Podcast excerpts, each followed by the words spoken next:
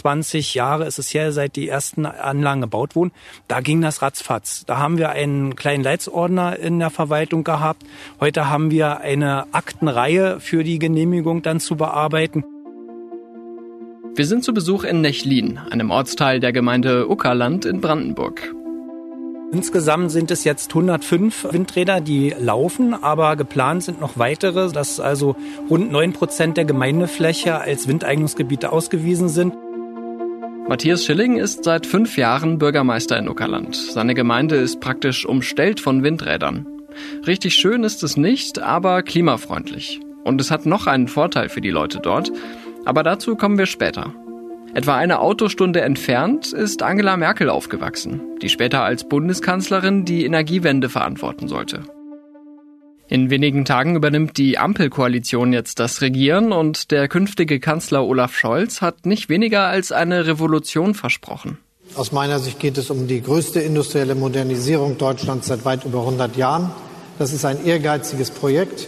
Das setzt den Ausbau der erneuerbaren Energien in einem ganz anderen Tempo voraus, als wir das bisher gewohnt sind. Die Ampel spart wirklich nicht mit Superlativen, wenn es um die künftige Klimapolitik geht. In der Wirkung ist dieser Koalitionsvertrag das ambitionierteste Klimaschutzprogramm einer Industrienation. Im Grunde werden wir begrenzt durch das, was physikalisch und technisch möglich ist. Und SPD, Grüne und FDP wollen, dass unser Energiemix bis 2030 zu 80 Prozent aus erneuerbaren Energien besteht. Zurzeit liegt der Anteil unter 50 Prozent. Wir haben uns gefragt, platzt jetzt der Knoten bei der Energiewende? Willkommen zu Stimmenfang, dem Politikpodcast vom Spiegel. Ich bin Marius Meistermann und ich bin als Kind der 90er mit der Energiewende groß geworden. Im Urlaub an der Nordsee habe ich die Windräder gesehen, in Bayern die Sonnenkollektoren. Erst mit der Zeit ist mir aber klar geworden, dass diese Energiequellen unsere größte Chance sind, um die Klimakrise zu bekämpfen und dass der Ausbau dieser erneuerbaren Energien viel zu langsam läuft.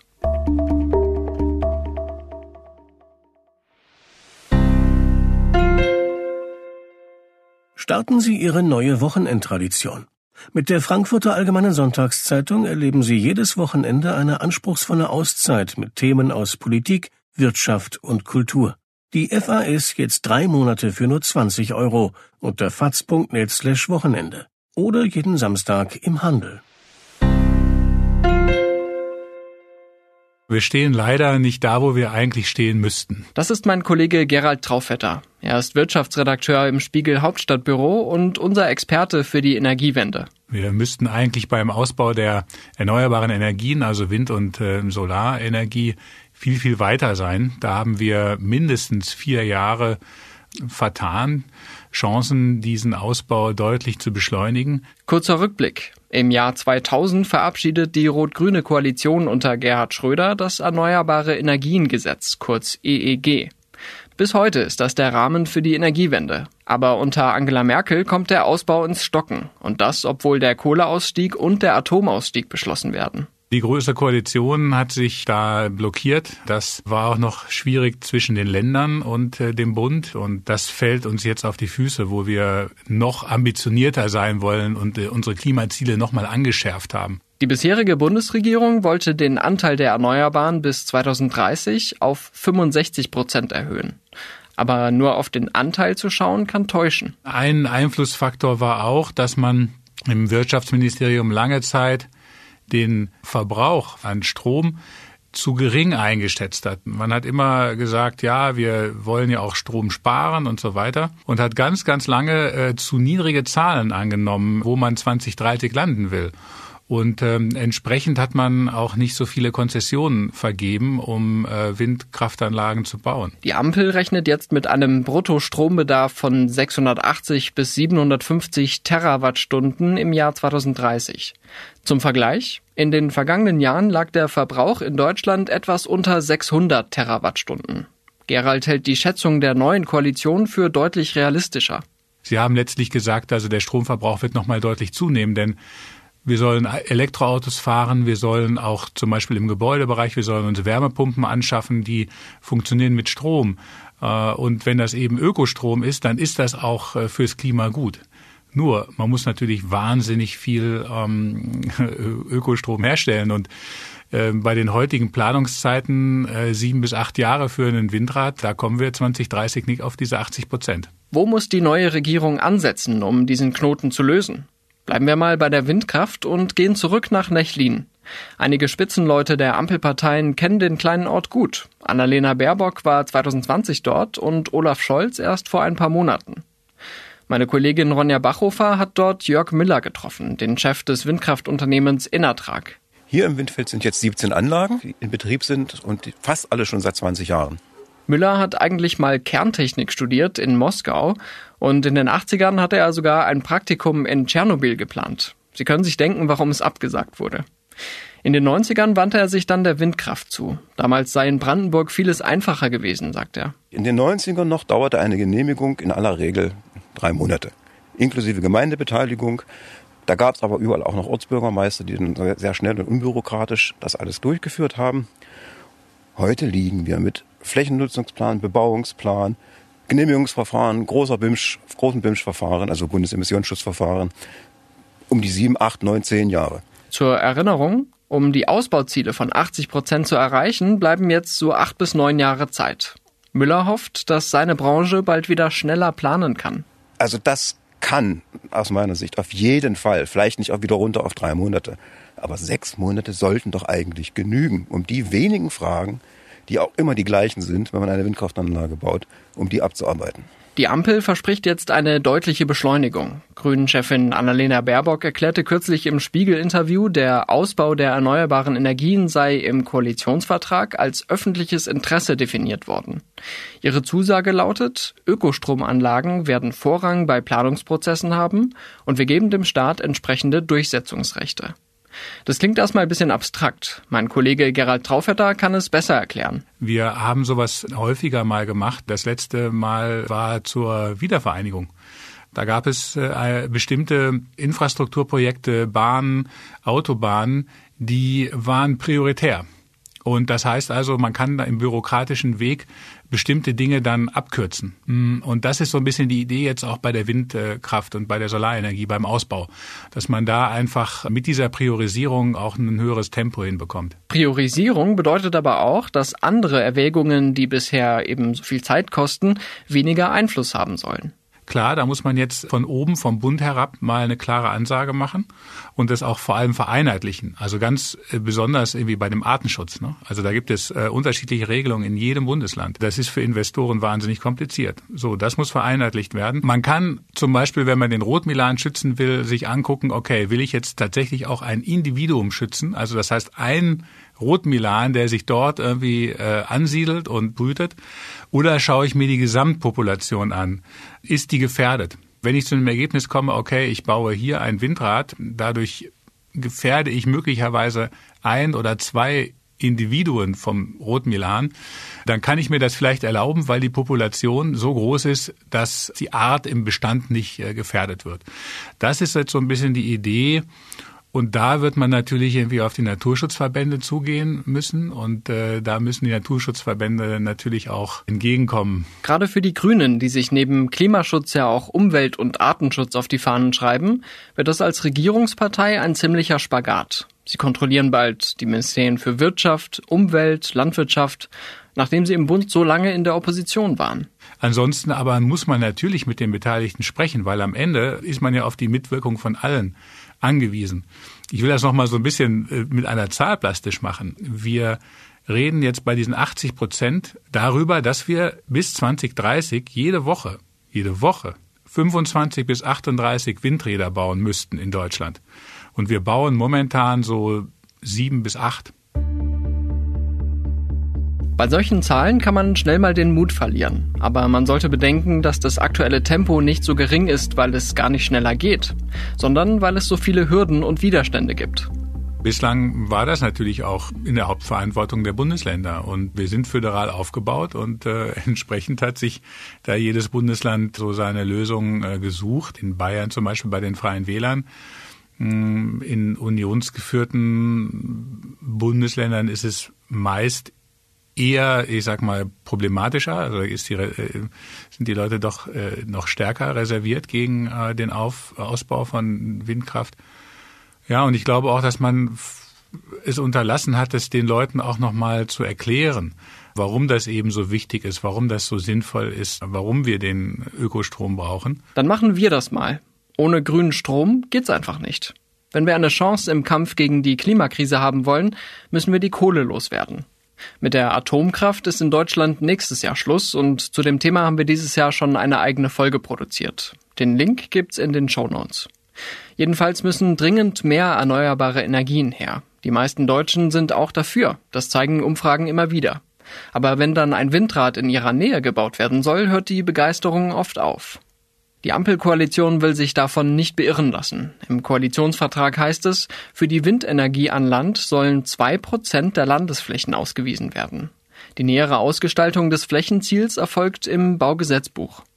Das klingt noch sehr vage. Ich habe Gerald gefragt, wie das umgesetzt werden könnte denke mal, bei den Flächenländern kann man da eigentlich keine Abstriche machen. Also in Berlin oder Hamburg oder im Stadtstaat Bremen, da könnte man drüber nachdenken, nicht? Also zwei Prozent äh, äh, Fläche da zu finden, ist illusorisch.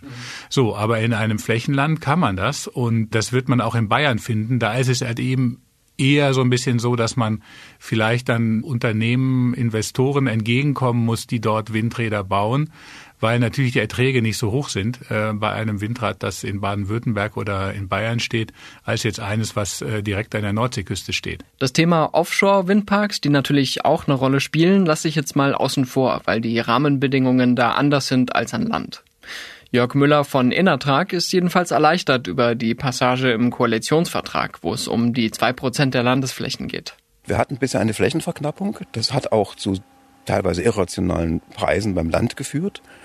Und eine deutliche Flächenausweisung, die vorgesehen ist, die ins Baugesetzbuch soll, ist sehr, sehr wichtig. Denn nur wenn ausreichend Flächen bereitstehen, dann können wir den Stand, den man braucht, etwa 7000 Megawatt jährlich in Deutschland zuzubauen, erreichen. Den müssen wir jetzt auch schnell erreichen, denn dieser Wert ist das, was man dann irgendwann am Ende der Energiewende jährlich abbauen muss, weil es zu alt ist und neu bauen muss. Müller denkt schon an die Zeit nach dem Ausbau, denn auch Windkraftanlagen laufen nicht ewig. Eine Energieanlage sollte eigentlich 30 bis 40 Jahre leben.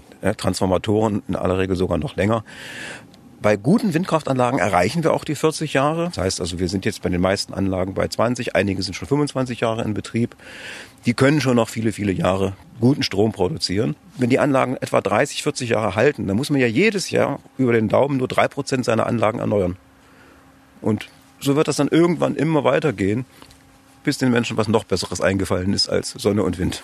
Entscheidend ist aber nicht nur, ob die Technik noch funktioniert, sondern ob sich der Betrieb auch noch rechnet. Denn die maximale Förderdauer im Erneuerbare Energien Gesetz von 2000 betrug 20 Jahre. Addieren können Sie das jetzt selbst. Es wurden bisher nicht viele Anlagen abgebaut in Deutschland. Und wenn, dann eher nicht, weil sie äh, nicht mehr arbeiten konnten, sondern weil es günstiger war, eine neue große Anlage hinzustellen. Eigentlich schade. Solche neuen Anlagen haben aber auch Vorteile, sagt Müller. Die Energie, die wir produzieren, hängt auf der einen Seite vom Rotordurchmesser ab, und zwar quadratisch. Das heißt also doppelter Rotordurchmesser, was durchaus möglich ist, bringt das Vierfache an Energie. Dazu kommt die größere Höhe, die auch nochmal 30, 40 Prozent mehr Energie bringt. Wenn die Anlagen größer werden, braucht man vielleicht unterm Strich etwas weniger davon, aber sie sind dann halt auch größer. Und nur weil man zwei Prozent der Fläche als Standard festlegt, ist damit noch nicht entschieden, wo genau das Windrad dann hinkommt.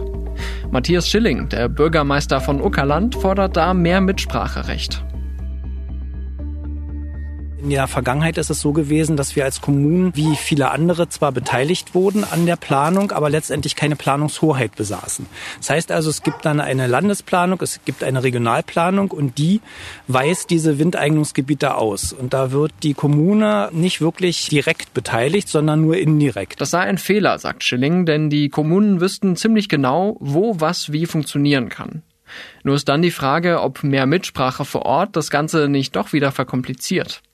Schilling hält jedenfalls einen grundsätzlichen Perspektivwechsel der großen Politik für nötig. Es muss erkannt werden, dass der ländliche Raum einen großen Anteil dazu beiträgt, dass diese regenerativen Energien ausgebaut werden können und letztendlich dann auch eine Wertschöpfung vor Ort erfolgt. Das heißt also dort, wo dann Windkraft, Solarenergie, Biogas erzeugt wird, dort müssen auch Gelder bleiben in den Kommunen, damit sie sich weiterentwickeln können. Und das trifft hauptsächlich den ländlichen Raum.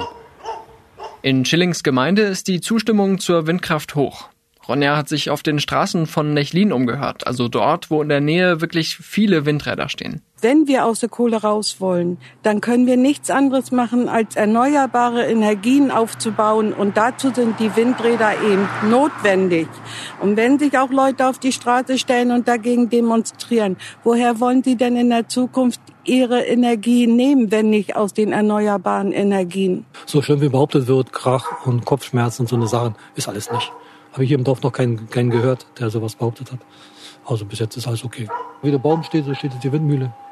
Man hat sich dran gewöhnt und lebt mit. Und wollen wir wohl nicht drum rumkommen. Ne? Wenn wir alles weg tot machen wollen, Braunkohle, Atom gar nicht mehr, dann müssen wir mit zurechtkommen. Warum sollen wir anderen Strom nehmen, wenn wir noch erneuerbaren Strom kriegen können?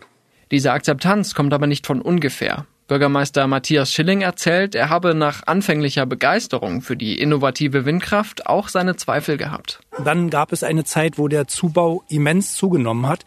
Die wurden höher, die wurden befeuert, also mit diesen Windblinklichtern. Da habe ich gedacht, naja, das ist irgendwo nicht so prickelnd, wenn unsere unverbaute Landschaft, die ja doch sehr naturnah ist, dann durch diese hohen Industriebauten dann auch verändert wird. Auch die Leuchtsignale der Windräder empfinden viele Menschen als störend, gerade nachts. Mittlerweile kann die Technik aber so umgestellt werden, dass die Anlagen nur leuchten, wenn sich wirklich ein Luftfahrzeug nähert. Also insofern ja, es gab Bedenken in der Zwischenzeit dann auch mehr. Und das ist sozusagen auch ein Grund dafür, dass man aus meiner Sicht den Bürgern Vergünstigungen ermöglichen sollte, die letztendlich dann auch die Belastung ausgleichen. Es gibt so ein geflügeltes Wort hier.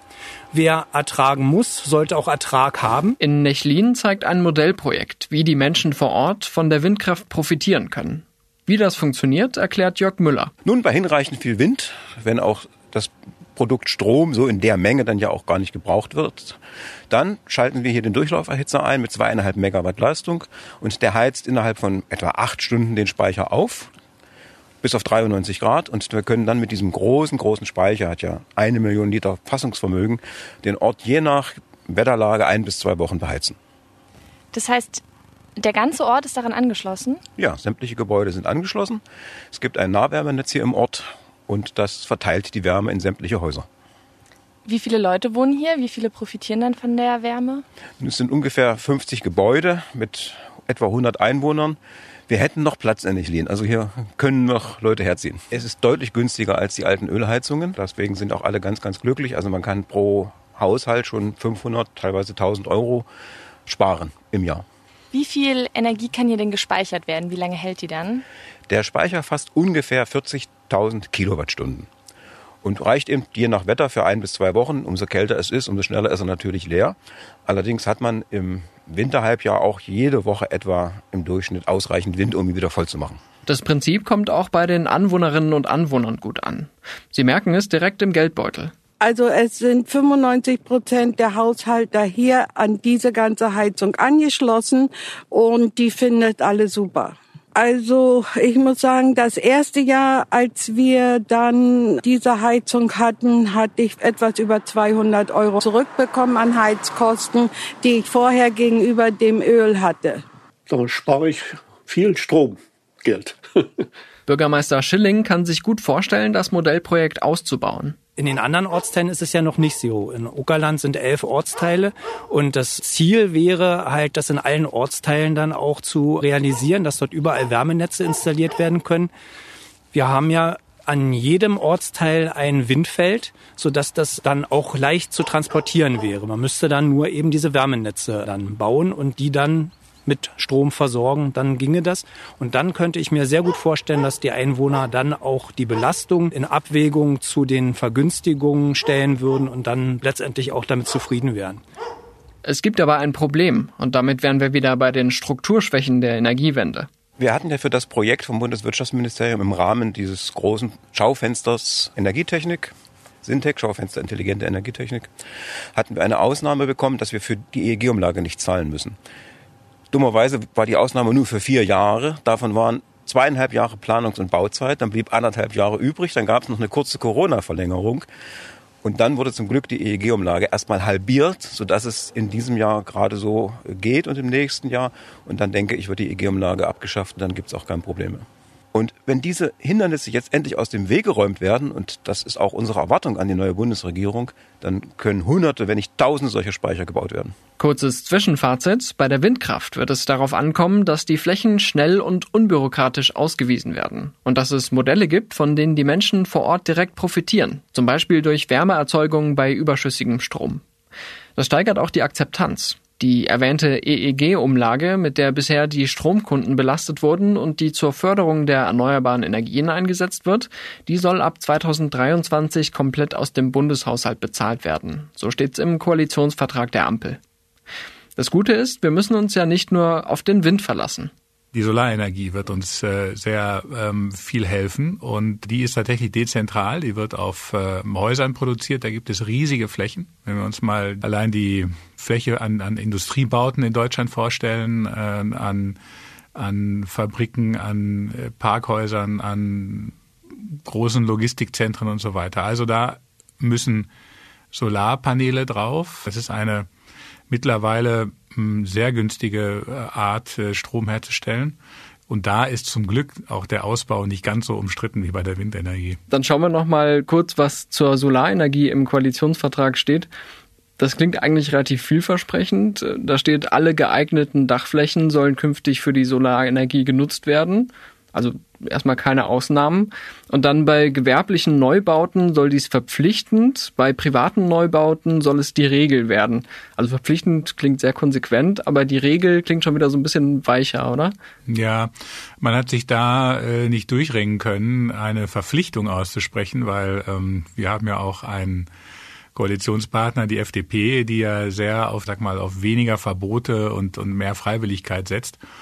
Und äh, das war der, das ist die Handschrift der FDP, die sich da gesträubt hat. Ähm, wir werden aber erleben, dass wir mh, hm, solche Energievorschriften bekommen für Häuser, dass es eigentlich für jeden, auch Privatmann, der ein äh, Haus baut, mehr oder weniger verpflichtend äh, sein wird, da auch Solarpaneele draufzuschrauben. Das heißt auch, dass die Nachfrage deutlich steigen wird. Wir wollten wissen, wie in der Solarbranche gerade die Stimmung ist und welche Hürden es in dem Sektor noch gibt. Hallo. Großweitschen, eine Gemeinde zwischen Leipzig und Dresden. Auf dem Dach der Familie Mirle sollen Photovoltaikanlagen installiert werden. Meine Kollegin Nelly Ritz ist da, um sich anzuschauen, was da eigentlich abläuft. Und dann das. Aufgrund von Schneefall konnten wir bisher noch nicht aufs Dach, weil das einfach arbeitsschutztechnisch etwas schwierig gewesen wäre. Thomas Junghans von der Firma Elektrobad soll hier die Installation von 34 Solarmodulen beaufsichtigen. Aber das Wetter spielt nicht mit, ausgerechnet. Reinweg nur die Dachmontage und den Kabelweg bis zum Wechselrichter waren ja eigentlich zwei Tage angesetzt. Das ganze Dach wäre jetzt dann hier voll oder wie kann ich mir das vorstellen? Nein, nur Teilbereiche. Wir haben die größere Verschattung aufgrund des Schornsteins. Dazu kommen die Zugänglichkeit natürlich für einen Schornsteinfeger, zwecks dieser Aufbauten. Hier oben die Dachfenster. Und da hatten wir mit dem Kunden abgestimmt, dass wir im unteren Bereich und im oberen Bereich je zwei Modulfelder machen. Ist dieses Dach jetzt ein sehr gut geeignetes Dach, kann man das so sagen, oder gibt es da Schwierigkeiten? Für die Montage ist dieses Dach natürlich sehr einfach für uns. Zum einen ist es natürlich erst dieses Jahr neu gedeckt worden. Zum anderen handelt es sich um ein Blechdach, wo wir einfach die Schienen, die Montageschienen auf oder in das Blech schrauben können und somit keine Arbeit haben mit Dachziegeln, Ausflexen und Dachhaken setzen. Das ist halt viel Zeitersparnis unsererseits. Junghans hat Solarmodule von Solarwatt zur Montage vorbereitet. Bei unserem Termin ist auch ein Vertreter der Firma dabei. Mein Name ist Peter Bachmann von der Firma Solarwatt aus Dresden und ich bin dort verantwortlich für den Bereich äh, Geschäftszeitentwicklung, Strategie und Marketing. Bachmann lobt den Koalitionsvertrag der Ampel in höchsten Tönen. Für sein Unternehmen ist es die große Chance, an der beschleunigten Energiewende mitzuverdienen. Allein für PV ist der Plan auf 200 Gigawatt bis 2030 den Zubau hinzubekommen. PV gleich Photovoltaik. Wir liegen aktuell in Deutschland bei 60 Gigawatt. Das heißt, in den nächsten neun Jahren, die wir vor uns haben, wollen wir 15 Gigawatt pro Jahr zubauen. Wir liegen dieses Jahr, würde ich schätzen, werden wir ca. 6 Gigawatt zubauen. Das heißt, pro Jahr wird sich der Markt irgendwo zwischen verdoppeln bis verdreifachen. Das heißt, für uns als Hersteller ist es ein tolles Signal, eine tolle Bestätigung auch für unsere Strategie und für das, was wir in den letzten Jahren gemacht haben. Schlechtes Wetter kann vielleicht mal eine Installation verzögern, aber den Solarboom wird es nicht aufhalten, prophezeit Bachmann. Ich glaube, auf jedem Dach werden in zehn Jahren oder nahezu jedem Dach werden Photovoltaikanlagen installiert sein. In den Kellern werden die Batteriespeicher hängen. Wir werden 15 Millionen Elektrofahrzeuge haben. Man kann, glaube ich, zu Recht sagen, es sind sonnige Aussichten, die uns da bevorstehen. So war das für die Branche aber nicht immer. Vor gut zehn Jahren, als die deutsche Solarindustrie noch an der Weltspitze stand, platzte eine Blase. Die Firmen konnten nicht mit der Konkurrenz aus China mithalten, die praktisch dieselbe Technologie günstiger produzierte. Solarwatt hat die Krise überlebt. Das Unternehmen gibt es seit 1993. Peter Bachmann arbeitet seit knapp zehn Jahren in der Branche. Seitdem sind allein für die PV-Module die Preise um 90 Prozent nach unten gegangen. Wir wachsen auch wieder sehr stark, einfach weil das Thema Photovoltaik bei den Endkunden immer mehr salonfähig wird, verstanden wird, was man damit Gutes tun kann. Das heißt, die Nachfrage steigt und damit auch die Forderung oder die Wünsche nach unseren Produkten. Jetzt sind Sie ja schon so lange dabei, seit 1993. Was hat sich seitdem verändert? Wie haben Sie die Entwicklungen so mitbekommen? Es gab schon mal Boomphasen, wo wir unheimlich viel in Deutschland zugebaut haben. Dann ist der Markt fast zum Erliegen gekommen und jetzt gerade wächst er eigentlich wieder sehr, sehr stark. Früher hat man die PV-Anlagen gebaut und hat über die Einspeisevergütung das Geld verdient. Das heißt, jede Kilowattstunde, die vom Dach erzeugt wurde, wurde eingespeist und man hat eine Vergütung dafür bekommen. Diese Einspeisevergütung ist richtigerweise in den letzten Jahren massiv nach unten gegangen. So sind auch die Preise für die PV-Anlage deutlich nach unten gegangen.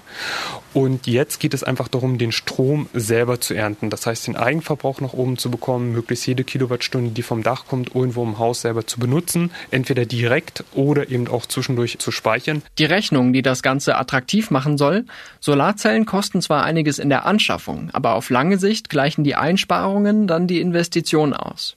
Ich würde mal sagen, für ein normales, durchschnittliches Einfamilienhaus kostet so eine PV-Anlage mit Speicher zwischen 15.000 und 20.000 Euro netto. Früher, als man vielleicht so 2010 also nur eine PV-Anlage in dieser Größenordnung gebaut hat, also weil da gab es noch gar nicht so viel Batteriespeicher, hat man allein für die PV-Anlage irgendwas über 50.000 Euro bezahlt.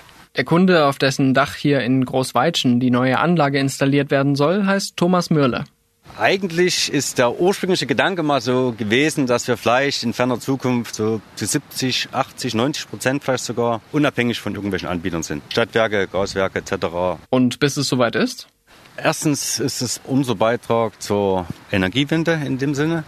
Der zweite ist die steigenden Energiekosten, Strompreise speziell. Wir wissen ja nie, wo das noch hingeht, die ganze Reise. Und wir vermuten mal, es ist noch nicht das Ende erreicht und von daher denkt man, dass sich vielleicht die Anlage dann 10 Jahren, 15 Jahren rentiert hat. Peter Bachmann von Solarwatt sagt, dass die Branche auch dazugelernt habe. Früher hat man gerade bei den Dächern oft gesagt, man sollte nur die Süddächer belegen, weil natürlich im Süden die Sonne tagsüber am meisten steht. Da ist man aber ein bisschen weggekommen, weil es geht nicht mehr um die Maximierung der Einspeisevergütung, sondern eben um das Thema Eigenverbrauch. Und deswegen nimmt man auch sehr gern Ost-West-Dächer. Also weil natürlich im Osten geht die Sonne auf und gerade früh brauche ich ja auch schon Strom. Ne? Wenn man dann 6, 7 Uhr unter der Woche da sein Frühstück macht, dann kann man eben teilweise auch schon direkt den Eigenverbrauch der PV-Anlage nehmen und abends dann genauso, wenn man die Westseite belegt. Das heißt, zwischen Ost, Süd und der Westseite kann man im Prinzip alle Dächer belegen. Es gibt aber auch in der Solarbranche Stolperfallen für diese Energiewende, die die Ampel jetzt vorschreiben will. Ich hatte ja vorhin schon gesagt, dass sich der Markt allein pro Jahr irgendwo verzwei- bis verdreifachen und wir kommen aus einem Corona-Jahr, wo sich der Markt schon verdoppelt hat. Also das heißt, es ist wirklich ein wahnsinniges Wachstum und ich glaube, wir alle als Hersteller plus unsere Fachpartner, wir könnten noch viel, viel mehr Anlagen installieren, wenn wir insbesondere Handwerker, Kollegen hätten, die eben die Anlagen auf dem Dach installieren können, die die Wechselrichter in den Kellern oder Hauswirtschaftsräumen installieren können. Und das ist in Summe eine Riesenherausforderung, Handwerker oder Fachkräfte überhaupt auszubilden oder für die Unternehmen zu gewinnen. Diesen Mangel erlebt auch Thomas Junghans, der die Montage der PV-Anlagen leitet, in seinem Betrieb. Ganz explizit worden unsere Kunden mittlerweile mindestens ein halbes, eher ein Dreivierteljahr auf die reine Montage. Einbedingt natürlich der Materialmangel. Aber seitens jetzt der PV-Montage Reimeck auf dem Dach wäre es prinzipiell möglich, innerhalb von einer Woche einen Kunden zu bedienen nach Auftragserteilung. Aufgrund der Lieferkapazität von zum Beispiel jetzt Solarwatt oder Unterkonstruktion derzeit, also Stand heute, wäre es theoretisch möglich, aber wir sind von uns aus mit unserem Personal heute äh, ausgebucht bis Herbst nächsten Jahres. Und dann gibt es noch ganz andere irdische Themen. Das sind diese Aluschienen, über die wir vorhin gesprochen haben, die auf dem Dach für die Modulbefestigung gebraucht werden. Und auch Aluminium wird teilweise knapp oder die Preise explodieren aufgrund der Knappheit. Und da müssen wir natürlich alle im Moment schauen, dass wir da die Ströme entsprechend absichern.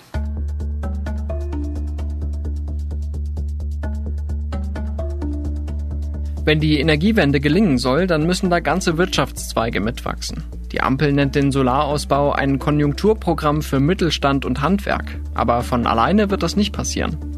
Gleichzeitig, sagt mein Kollege Gerald Traufetter, wird es bei der Energieversorgung auch keine nationalen Alleingänge geben können.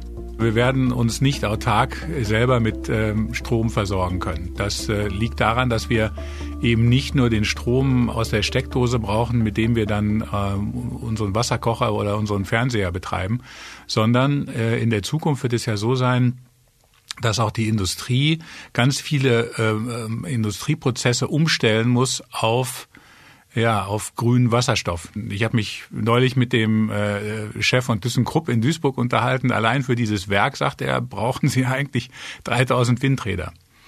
So, da kommen wir also in Größenordnungen, die werden wir in Deutschland nicht herstellen. Und da wird, werden wir ähm, Wasserstoff importieren, der ich sag mal, in Wüstenregionen, auch im Norden, äh, da wo, wo viel Wind ist, hergestellt wird und dann hierhin transportiert wird. Und es ist eben sehr wichtig, dass wir auch diese Strukturen aufbauen, weil ansonsten geht uns nämlich äh, die ganze Grundstoffindustrie in Deutschland verloren. Also Stahlproduktion, Zement, Chemie. Ne? Die brauchen alle grünen Wasserstoff und der äh, braucht eben auch äh, grünen Strom. Das ist so ein bisschen das, was Armin Laschet immer betont hat, der, der grüne Stahl, äh, den er irgendwie in jeder zweiten Talkshow, in jedem zweiten Interview erwähnt hat. Ja, dafür hätte er aber natürlich auch äh, in Nordrhein-Westfalen schon mal sorgen können, dass mehr Windkraft äh, gebaut wird. Wasserstoff ist ein Energieträger der Zukunft. Das sagte Wirtschaftsminister Peter Altmaier 2020 bei der Vorstellung der sogenannten nationalen Wasserstoffstrategie. Er wird heute noch zum überwiegenden Teil als sogenannter grauer Wasserstoff erzeugt, das heißt durch die Verarbeitung von fossilem Erdgas. In der Zukunft wollen wir, dass immer mehr Wasserstoff zum Einsatz kommt, der mit erneuerbaren Energien erzeugt wird und damit klimaneutrale Verwendungen ermöglicht. Der es ermöglicht, dass äh, Kraftfahrzeuge klimaneutral fahren, dass Flugzeuge klimaneutral fliegen. Auch die FDP plädiert seit längerem für den Einsatz sogenannter E-Fuels oder synthetischer Kraftstoffe. Gerald warnt aber davor, Wasserstoff als Wunderwaffe gegen die Klimakrise zu sehen gerade weil die Zeit knapp ist. Wasserstoff äh, aus ökologischen Quellen wird gerade am Anfang sehr kostbar sein. Und es gibt ähm, Anwendungen, da kann man, ja, da hat man keine Alternativen. Ich sag mal, so wie dieses Stahlwerk, von, von dem ich gesprochen habe, das geht eben nur mit grünem Wasserstoff. Äh, auch die Chemieindustrie braucht das in rauen Mengen. Und äh, was man auf keinen Fall machen darf, ist ähm, diesen ähm, Wasserstoff ökologisch hergestellt äh, verflüssigen und dann so als synthetischen Kraftstoff, E-Fuels nennt man, nennt man das auch, dann in Autos, in konventionellen Autos mit Verbrennungsmotor verfeuern. Denn da ist das Problem, dass der, die Energieeffizienz so lausig ist, dass wir da so viel äh, Strom, kostbaren grünen Strom verwenden, nur um dann mit dem Auto dann äh, die Brötchen zu holen. Mhm. Das ist einfach, äh, das, das können wir nicht machen. Da zuckt wir aber brauchen, Christian Lindner jetzt zusammen, ne? Ja, Christian Lindner hat natürlich ein Problem mit seinem Porsche. Ne? Der ist klar, der wird wahrscheinlich dann später mal E-Fuels brauchen, aber alle anderen Autos sollten äh, mit einem Stromspeicher und äh, mit Elektroantrieb fahren, weil der wesentlich effizienter ist. Wir müssen auch dran denken, was wir mit den Flugzeugen machen. Das ist auch so ein Bereich, die werden äh, in den nächsten Jahrzehnten nicht mit Batterien fliegen. Sie werden vielleicht nie mit Batterien fliegen. Und wenn die versorgt werden könnten mit diesen synthetischen Kraftstoffen, die klimaneutral sind, dann wäre das großartig, weil ja, dann könnten wir sogar mit einem besseren Gewissen fliegen.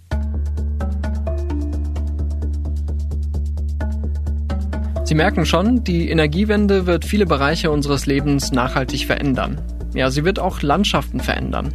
Es wird mehr Windräder geben und viel mehr Dächer mit Solaranlagen. Aber bevor man über die Verschandlung unserer Umwelt spricht, sollte man vielleicht noch mal einen Blick auf die Zerstörung durch den Braunkohletagebau werfen. Und bei allen gesetzgeberischen und technischen Weichen, die noch gestellt werden müssen, ist die Energiewende auch eine Frage der Einstellung. Irgendwie, glaube ich, kommt es auch in Deutschland darauf an, dass wir so einen Modernisierungsgeist haben, dass wir was Positives darin sehen, dass wir unsere Wirtschaft und, äh, und die Art, wie wir leben, äh, eben klimaneutral gestalten. Ich finde das einen, einen riesengroßen, auch wirtschaftlichen Vorteil, denn die Reise wird eh dahin gehen, dass wir uns aus erneuerbaren Energiequellen bedienen. Und wenn wir das hier nicht entwickeln, wenn wir das hier nicht aufbauen, dann wird das woanders aufgebaut. Und äh, dann rechnen für unsere Wirtschaft auch schwere Zeiten an. Das war Stimmenfang, der Politik-Podcast vom Spiegel. Sagen Sie mal, wie gefällt Ihnen dieser Podcast? Ich lade Sie ein, bei unserer Umfrage mitzumachen unter podcastumfrage.spiegel.de. Den Link finden Sie auch nochmal in den Show Notes. Ich würde mich sehr freuen, wenn Sie teilnehmen. Mein Name ist Marius Mestermann und ich bedanke mich für die Unterstützung bei Ronja Bachhofer, Nelly Ritz, Olaf Häuser und Marc Glücks. Unsere Stimmenfangmusik kommt von Davide Russo.